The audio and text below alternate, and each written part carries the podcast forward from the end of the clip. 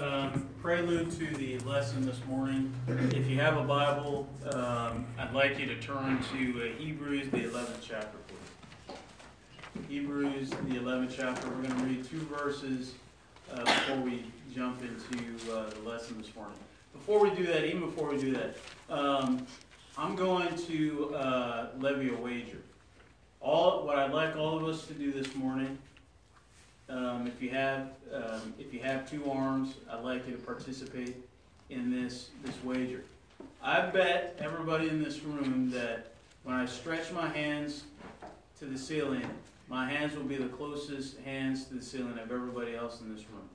So let's let's all participate in this wager. Everybody, raise your hands. Sister Bill, you got to put your notepad your pen down. You got you got two hands. You got Try to get them as close to the ceiling as you can. Yeah, try to get them up there. Reach high. Sister Bill, reach your hands high. It hurts? Okay. Okay, as high as you, you have to stay seated. All right, reach them high. Reach them high. All right, you can put them down now. Okay, how do you feel? Feel better? You got the blood flowing. Um, it was a wager, but also a means of getting everybody to stretch. I know we're tired this morning. Um, I know we need to get that blood flowing. I won that wager, right? I'm not the tallest in the room, but I'm the highest positioned in the room. Am I not? Yes. That's a wager that I will that I will win every single day of the every single day of the week and twice on Sundays, as they say. I would be able to to that wager is so so strong of a wager. I'd bet everything in my bank account. I'd bet my life even that my hands would be the closest to the ceiling.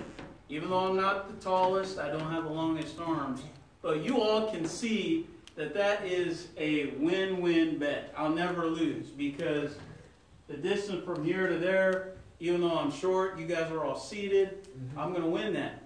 Mm-hmm. Let's look at Hebrews chapter 11 and verse number 1. the Hebrew writer wrote in Hebrews 11 and verse 1 Now faith is the substance of things hoped for, the evidence of things not seen. If we were in a dark room, if we were all in a dark room, meaning I didn't know if you were standing, if you were sitting, you wouldn't know that I'm standing or sitting or certainly elevated by virtue of this pulpit. And I and we had that wager, right? And, and how much would you bet? Not knowing the position, the arm length of the person next to you, that's probably not a good wager. Hebrews chapter 11 and verse 1 again says that faith is the evidence of things not seen. If you go down to uh, verse number verse number 6, the Hebrew writer again says in Hebrews 11 and verse 6, but Without this faith that's spoken of in the first verse, it is impossible to please God. For he that cometh to God must believe that he is, and that he is a rewarder of them that diligently seek him.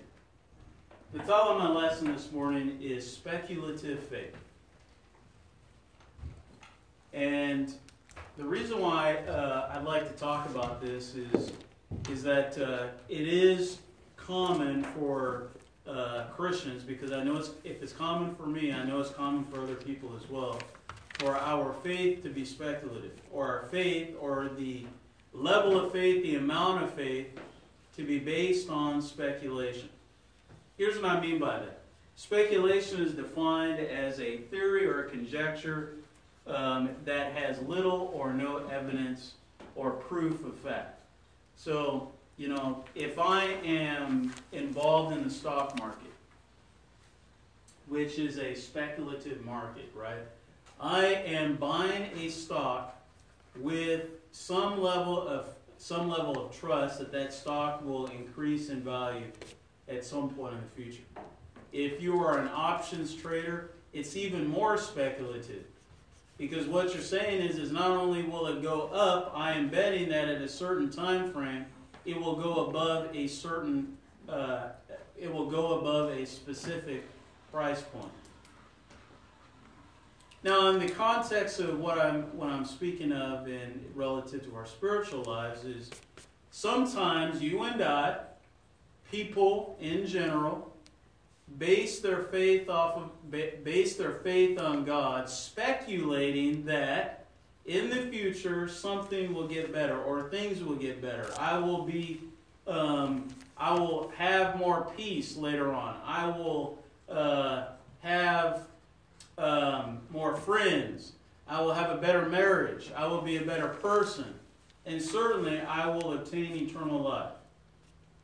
But speculation is based off of what you can tangibly show as evidence.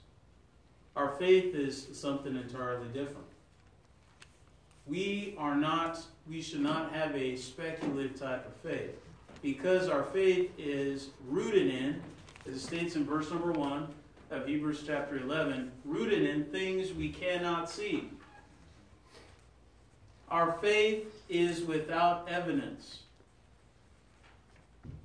speculation or being if you're a good okay now you can be a bad trader right and you could just say i like that stock and even though it's going the opposite direction i'm going to have blind faith or i'm going to have utter faith 100% faith that it's going to go up even though the trend is going down for the past few years i'm just going to go ahead and put my money in there because i believe without evidence that the stock will go the opposite direction.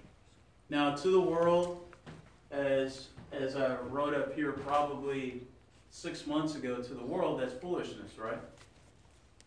It is foolish to place a wager, to invest money in a stock that has no evidence whatsoever that it's going to be a winner. That's foolishness. But in the eyes of God, you know, the principles of doing that is sound wisdom.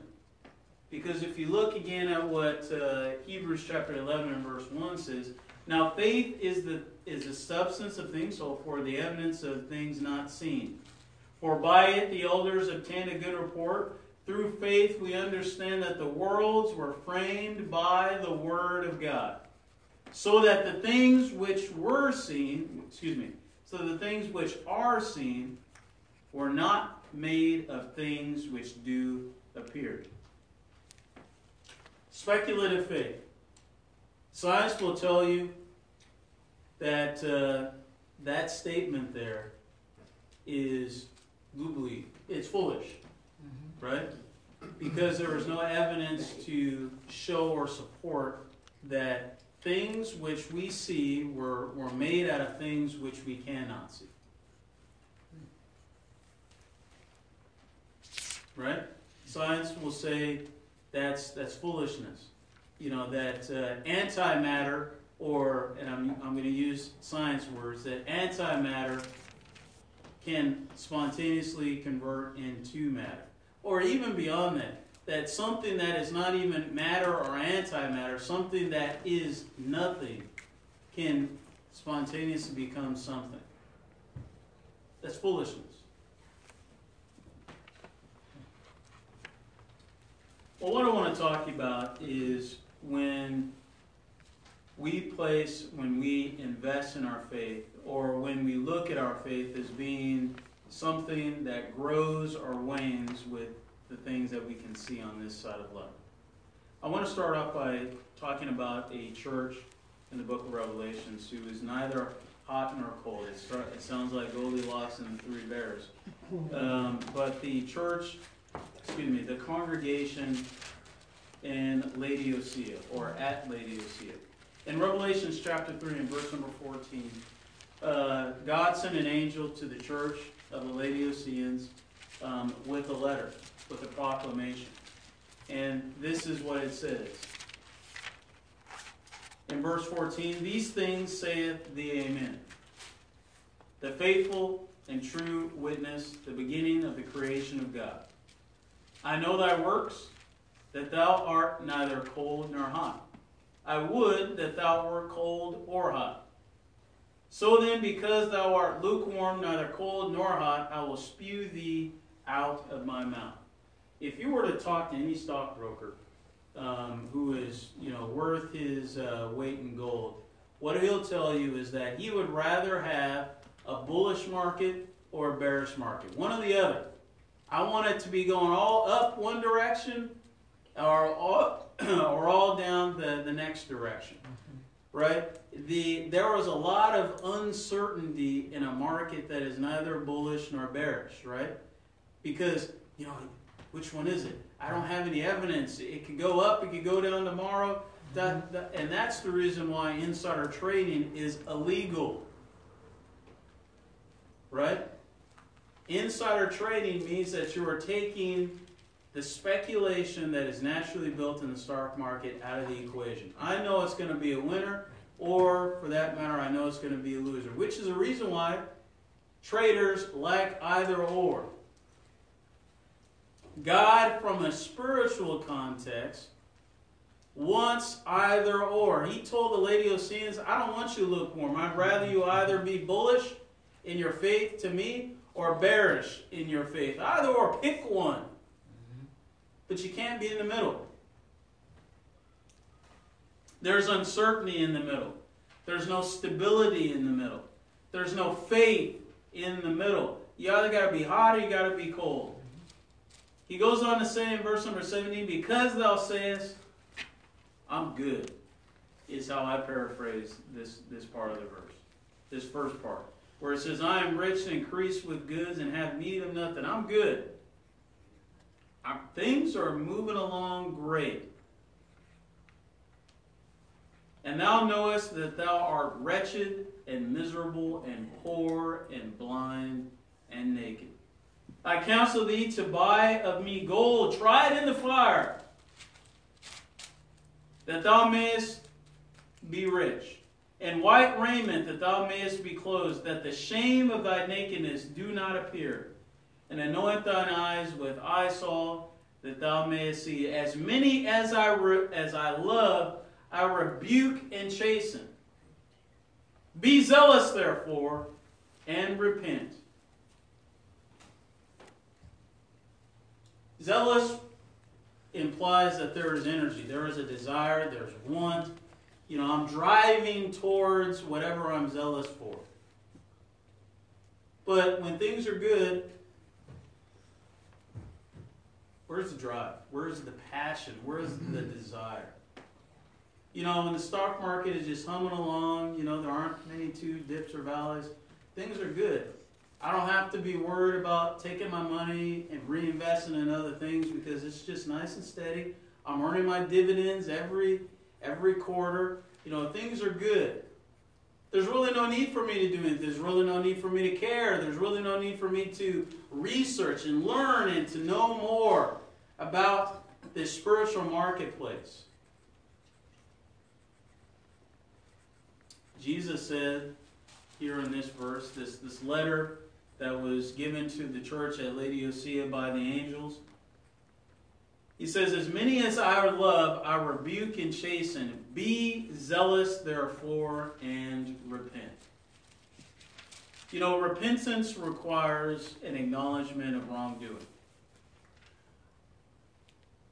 It requires an acknowledgement that I have need of something. I have need to, to be reconciled back to God in Second Corinthians, it talks about the, the process of repentance in great detail. Um, if you have your Bibles here, it, it would uh, you would find that in Second Corinthians uh, chapter 7. Um, in verse number 10, it says, For godly sorrow worketh repentance to salvation, not to be repented of, but the sorrow of the world worketh death you know, this, this superficial, you know, kind of lukewarm sorrow is not going to be sufficient to get somebody to be reconciled back to God. You got to have that, that, that bullish sorrow, that, that hot sorrow, right? That, that sorrow that, that, that brings about zealousness, and that zealousness that brings about the true repentance that worketh to salvation. You can read in verse number 11 again uh, about the about the, the hotness, the, the fervency, the zealousness of the type of repentance it takes to be recommitted back to the purpose of God. There's no room for this speculative faith where you're hot one day and you're cold the next. When you're up one day and you're down the next. Where your faith wavers with the experiences, the losses and the gains, if you will, of life. I'm going to ask you a question. If I were to ask you to place a wager, and the wager is your life, what would you wager it on? Think about it for a second. If you were to, if I were to place my life you know, if I were to, to place, a, uh, you know, invest my life in a stock, it's got to win, people. I mean, I'm not losing my life for a losing stock. I'm only going to invest my life in a stock that is going to gain value as time goes on. So, what would you invest your life in? What in your heart are you fully assured is going to increase in value? All of us should, you know, I would agree with our sister, which is God. But hold on now. Are you sure of that? I mean, do you show and prove that in your life? Are you willing to sacrifice your life and invest it in God? In what ways is that evidenced? Or how does that show itself in my life? Okay, let's let's talk about the ways that it doesn't show itself in my life before we get to the ways that it does.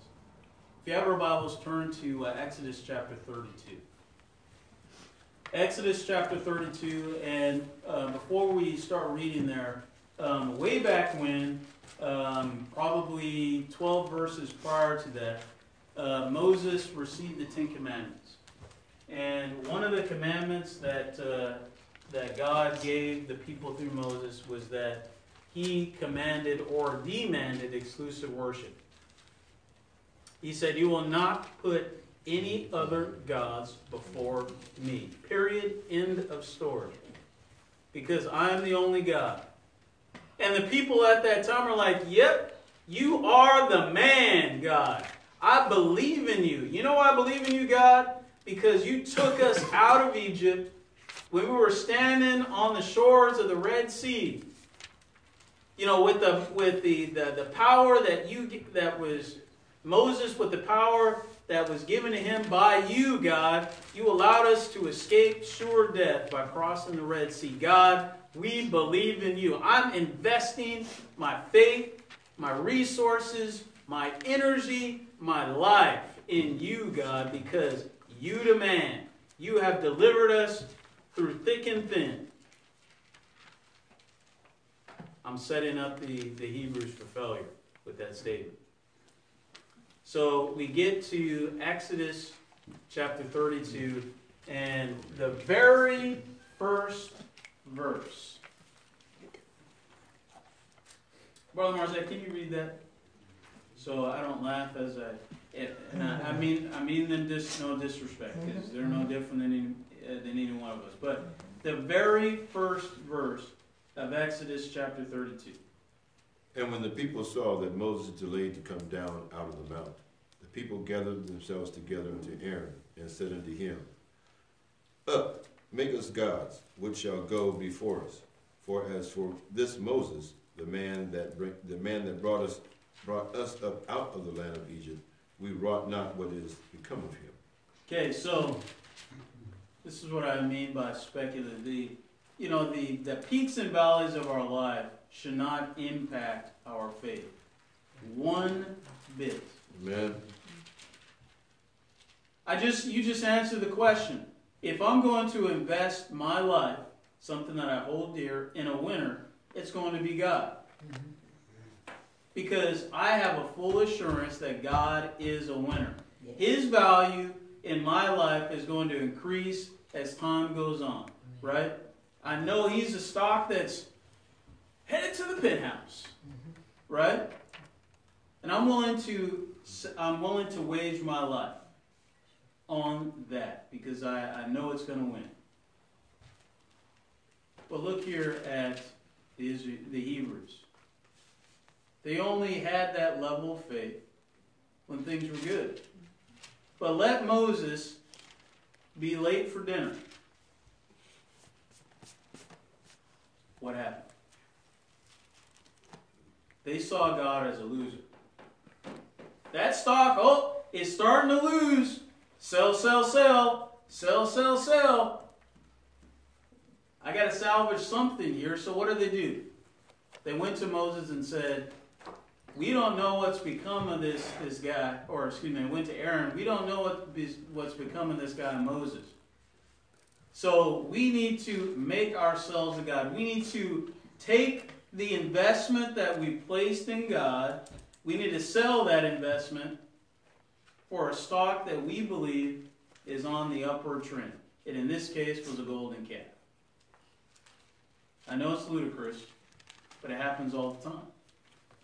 How many of us in our lives, when things turn in a direction that is not pleasant, when things turn in a direction that puts us in distress, when things turn in a direction where maybe our health is not as good, our money is not as plentiful, our looks are not as good looking, what do we do?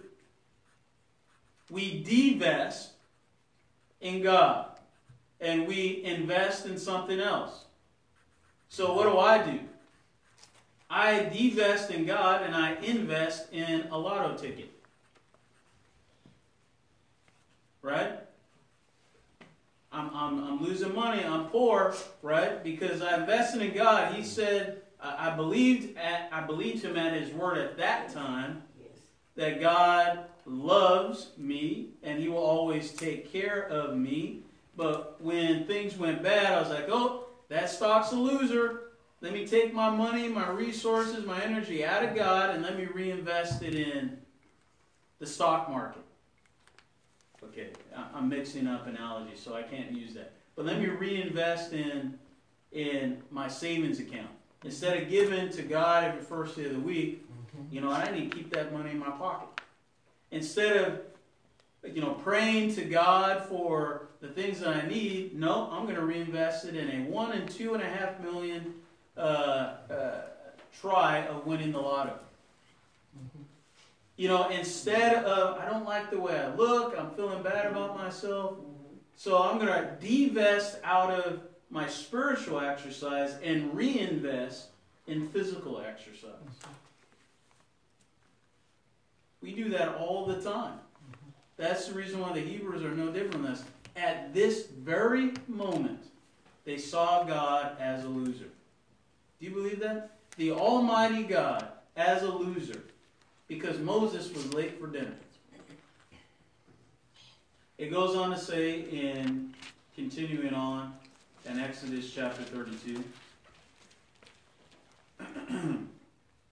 Aaron said unto them, Break off the golden earrings which are in the ears of your wives, of your sons, and of your daughters, and bring them unto me. And all the people brake off the golden the golden earrings which were in their ears, and brought them unto Aaron. And he received them at their hand, and fashioned it with a graven tool, after he had made it with a molten calf. And they said, These be thy, thy gods, O Israel, which brought thee up out of the land of Egypt. Oh boy. Oh, I, that just that just makes me feel uneasy reading that. That they would do that. But hold up, y'all. And when Aaron saw Hold up a second, brother. Oh, okay. Uh, no, I, I appreciate it. How do we do that? How does that example, how does that mindset manifest itself in our lives? Okay, I'm going to talk about me, Brother Garner. When I have moments of, a, of my bank account is not in the red or doesn't is not doesn't have zero, you know, every time I get a paycheck, I'm like, all glory be to God. I am in, God, thank you so much. You gave me this money. I'm invested, man. I'm, I'm feeling good. I come into worship service. I give my giving without without feelings of of, uh, of uncertainty, without feelings as what does it say in Second Corinthians? Without begrudgingly, mm-hmm. without grudging, I guess I give it happily. the Thursday after payday, things are a little tight. Right?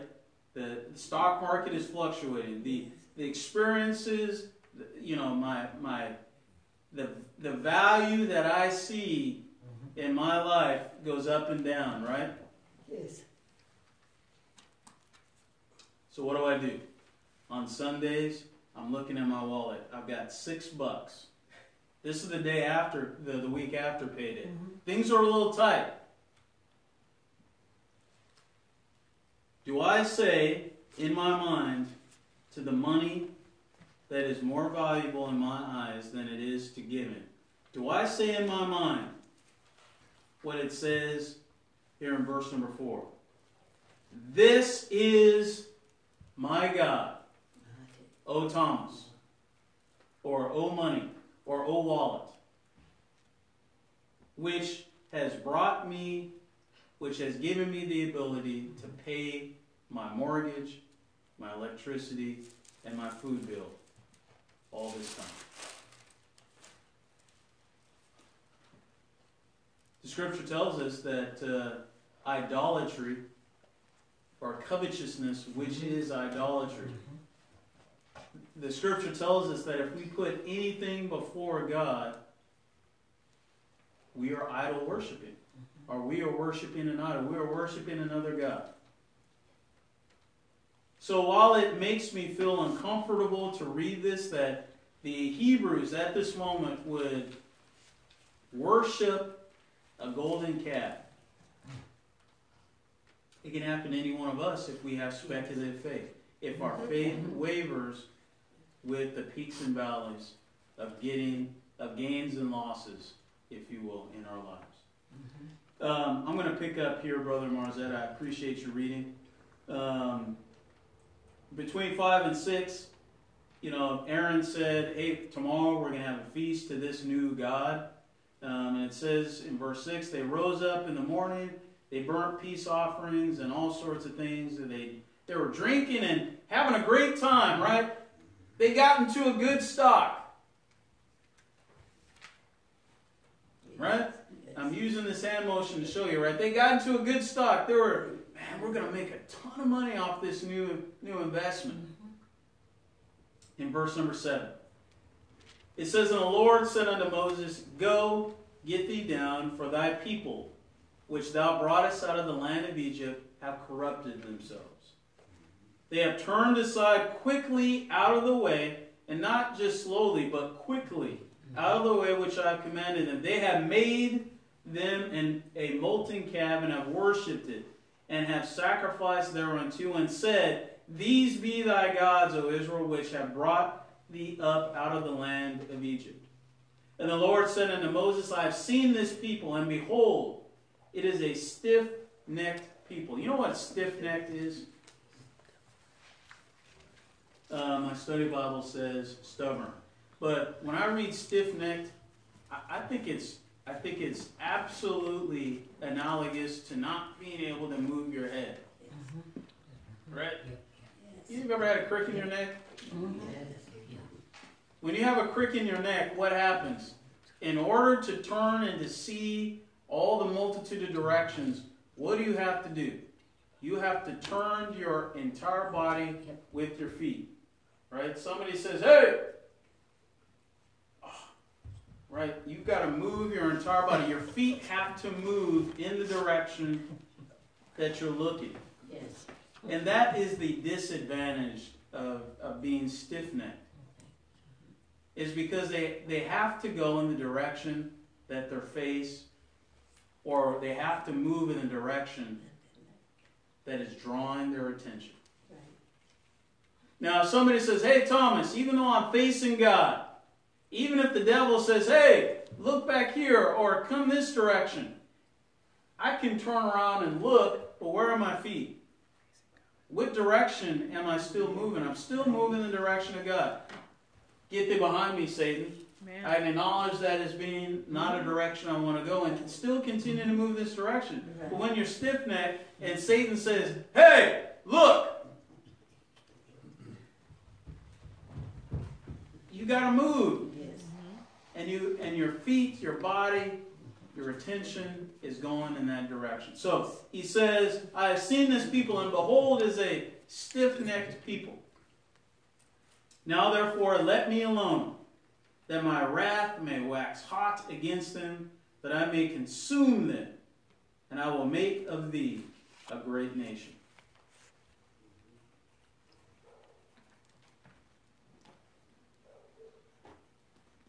It is amazing.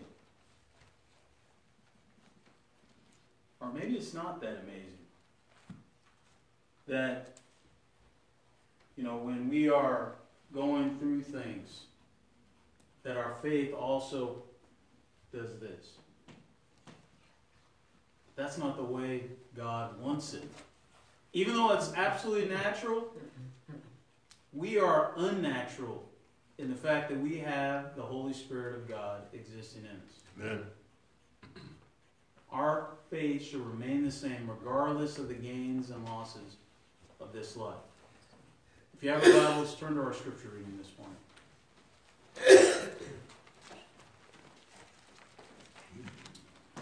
You know, a great example of that is Paul. And while you turn over to the scripture reading, uh, I'm going to read to you the gains and losses of the man Paul. In 2 Corinthians, and it, you don't have to turn over here, but if you're taking notes, you can write it down. 2 Corinthians chapter 11. Are they ministers of Christ? I speak as a fool. And this is 2 Corinthians 11, starting at verse 23. My apologies. Are they ministers of Christ? I speak as a fool. I am more. In labors more abundant, in stripes above measure, in prisons more frequent, in debts oft. Of the Jews, five times received I forty stripes, save one. Thrice I was beaten with rods, once was I stoned, thrice was I, I, I suffered shipwreck. At night and a day I have been in the deep, in journeyings often, in perils of water, in perils of robbers, in perils by mine own countrymen, in perils by the heathen, in perils in the city, in perils in the wilderness, in perils in the sea. I'm getting tired of talking about all these perils. Uh, in perils among false brethren, in weariness and painfulness, in watchings often, in hunger and thirst, in fastings often, in cold and nakedness. Beside those things that are without, that which cometh upon me daily, the care of all the churches. Who is weak?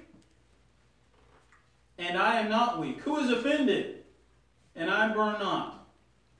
If I must needs glory, I will glory of the things which concern mine infirmities. The God and Father of our Lord Jesus Christ, which is blessed forevermore, knoweth that I lie not. Talk about gains and losses. Except for Paul, he was on an upward trajectory. Yes. You know, um, they, they call it in the stock world, they, they call it uh, um, the purge or a purge, right? He was, he was an upward trajectory until he got to the road in Damascus. Acts chapter 9. Acts chapter 9. And then what happened? He meets Jesus and his stock plummets precipitously. And it continued to plummet. How do I know that? Read what we just read in 2 Corinthians chapter 11. He was on an upward trajectory because his faith was in the old law.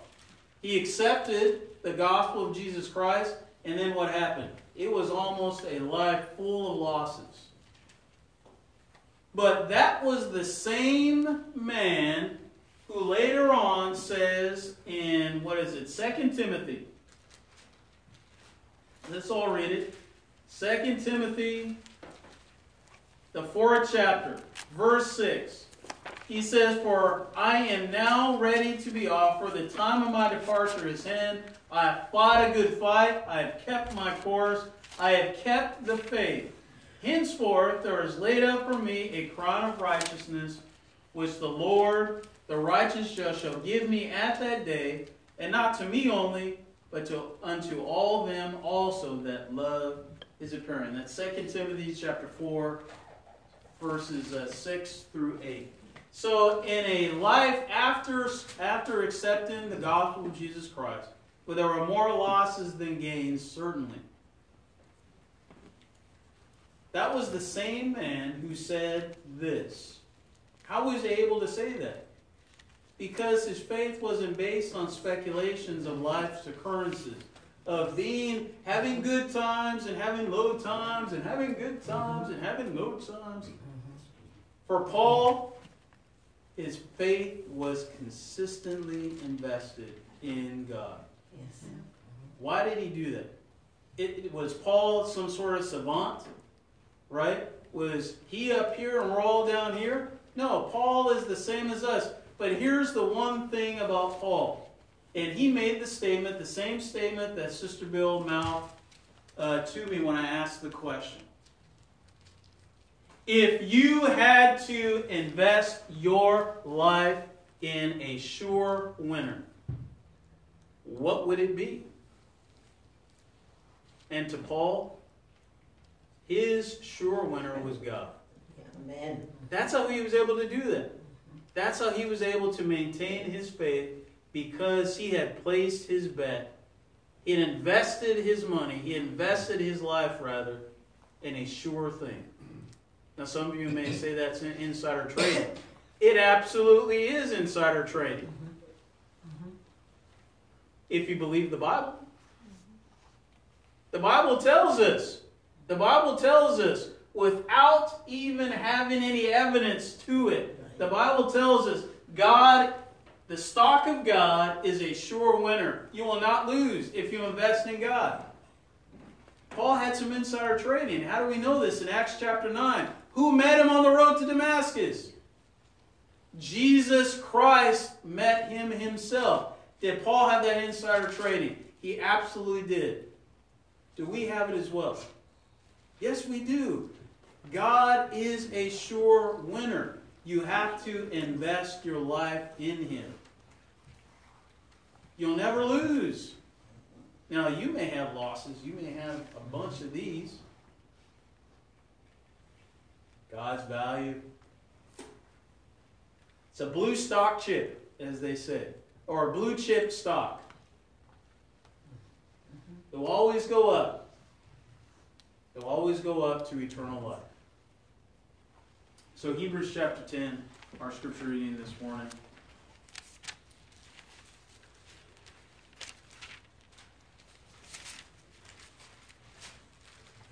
Starting at uh, verse 22.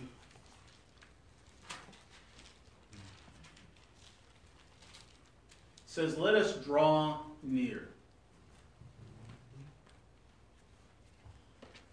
Now, don't come to God wishy washy. Don't come to God thinking life is good today, and the only reason I'm going to invest in God is because I hope or I speculate that God will continue to maintain my lifestyle until I die. Guess what? It's not going to happen. If that's the type of stock that you're looking for, don't invest in God. You're looking for a you're looking for a short-term stock. God is not one of those investments. He is an eternal investment.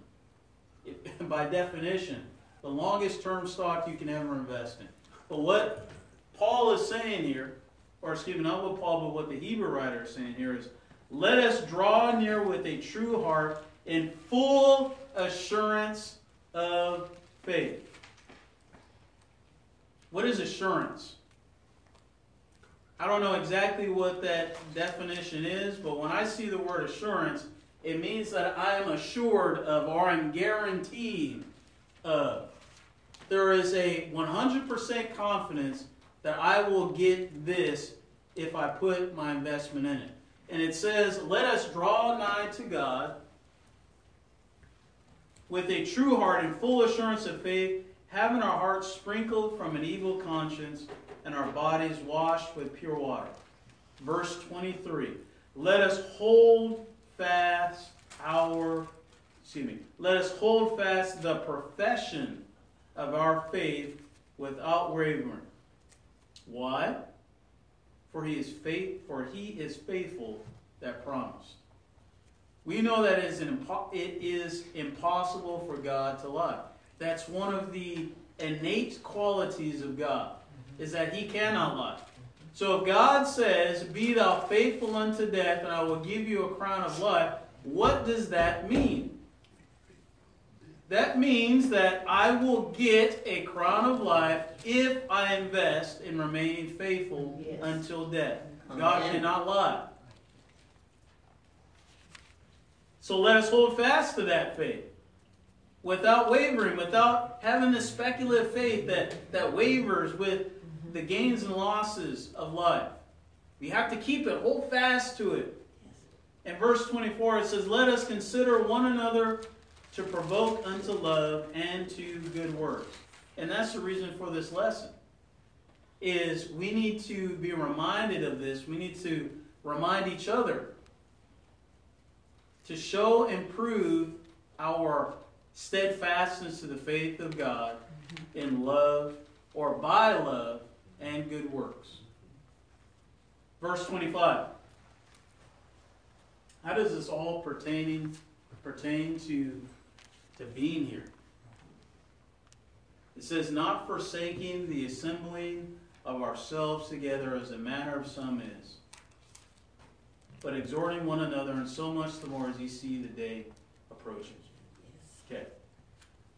Why is it that we have an issue? Or why did even Paul say, or excuse me, the Hebrew writer even put this in here? Back in the Old Testament,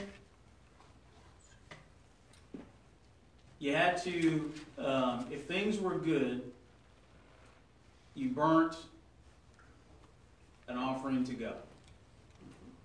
It wasn't the old wrangly old, you know, goat in the back that you were going to put down anyway. No, it was the best goat. Because guess what? Things are good.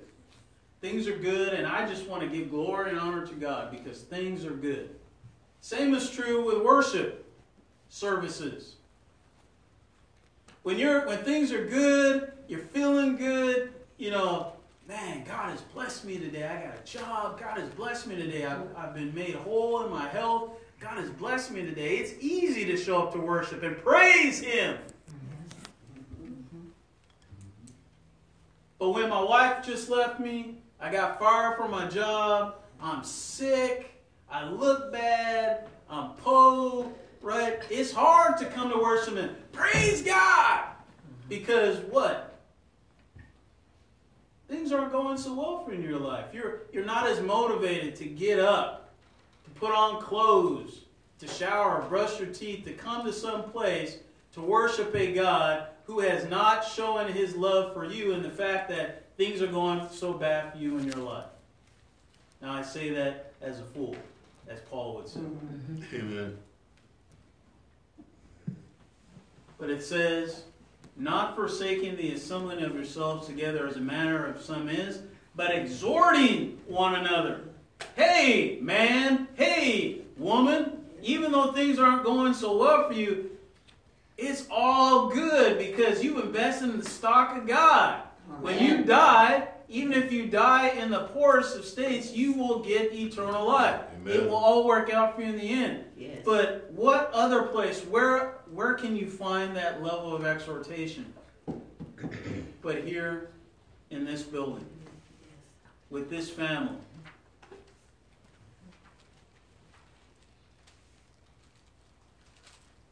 We got to do it even more as we see the day approaching. Amen.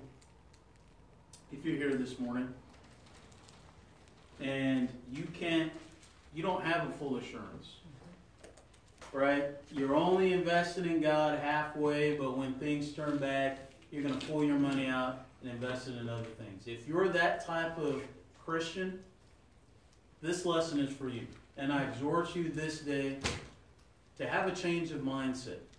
We talked about being rich and being poor is all about how I perceive my condition to be. Sister Bill was right. I raised my hand by saying poor. She's like, no, you're not poor. You're rich. I said, well, relatively I'm poor, but guess what? Relatively I'm also rich. Right. It's all about how you perceive your condition to be. Amen. How can you have a change of mindset? You can have the change of mindset of knowing that your condition is exactly what it is. It's just a condition. It's neither positive nor negative, it's neither good or bad. It's just how your life is today. If you look at it in those terms, you know, I used to have a thing, I, I man, I, I can't think about how good things are because I know, because tomorrow may be really bad. Mm-hmm. You know, I, I can't, I should appreciate the good times because tomorrow there's going to be bad times. Well, regardless, whether good or bad is just a state of being for that particular day. What we should be invested in is God and that eternal life. Again, we just read in Luke chapter, what is it, twelve thirty-two, somewhere around about, for where your heart, where, for where your treasure is, there is your heart also. Mm-hmm. Amen. My treasure is up in God, up in heaven, Amen. with God. So that's where my heart is. That's where my investment is. It lies with God. And you can make that change today Yes. by coming to Him with a repentant heart, asking Him for, for forgiveness, but also for the strength to be able to invest your life in a sure winner. Mhm. How do I know He's a winner? I really don't have any evidence of that because if I did, that would be opposite of faith. But I don't have any evidence, but I believe it nonetheless because it's written here in this, this manual. Right. It's written here in this book. I believe it because other men and women in my life. Go back and read Hebrews chapter 11 about men and women of faith and how they invested in God and they came out on top. It wasn't hunky dory all the way through, but at the end, they received their reward. And you can do the same. Tomorrow is going to be worse than today. I don't know, it could be. I'm just making that statement. Mm-hmm. It, it could be a lot better than today. There was, I found $6 in a washer the other day. I was feeling bad. I was like, Man, I'm here in this laundromat. I'm not getting a penny out of it either. I'm cleaning all this equipment. Man, God has cursed me with this laundromat. I look into the one of the 40s. There's a five and a one. I pulled it out. I was like, hot dog. Oh, glory be to God. Praise Him. That's a shame, isn't it? it's laughable. That in one moment I can go to God and thank Him for a blessing, and in the next, based off the condition of my life, mm-hmm. think that He has cursed me with that same blessing. It's laughable, but we do it all the time. Yes. But if we maintain our faith, whether we're good times or bad times, we'll mm-hmm. always be able to say, All glory be to God. Praise God Yes. for my life and the things and the way that my life is going. If we continue to focus on our investments into God, it will also prompt us to do other things. It will prompt us to be obedient to His commandments. It will prompt us to study Amen. to show ourselves approved. It will prompt us to give as God has prospered us. It will prompt us, certainly, in reference to Hebrews 10, verse 25, it will prompt us to not forsake the assembling of ourselves together. Yes. Because this is where God is. Where two or three are gathered in His name, He's in the midst. Right. So if I have invested into God, I want to be where the man is. Amen. Or rather, the men are. Yes. Jesus and the Holy Ghost included. Yes. So if you're here this morning and you need prayers of strength, prayers of rededication, prayers to reinvest, please take the opportunity this morning as we stand and sing song invitation. Are you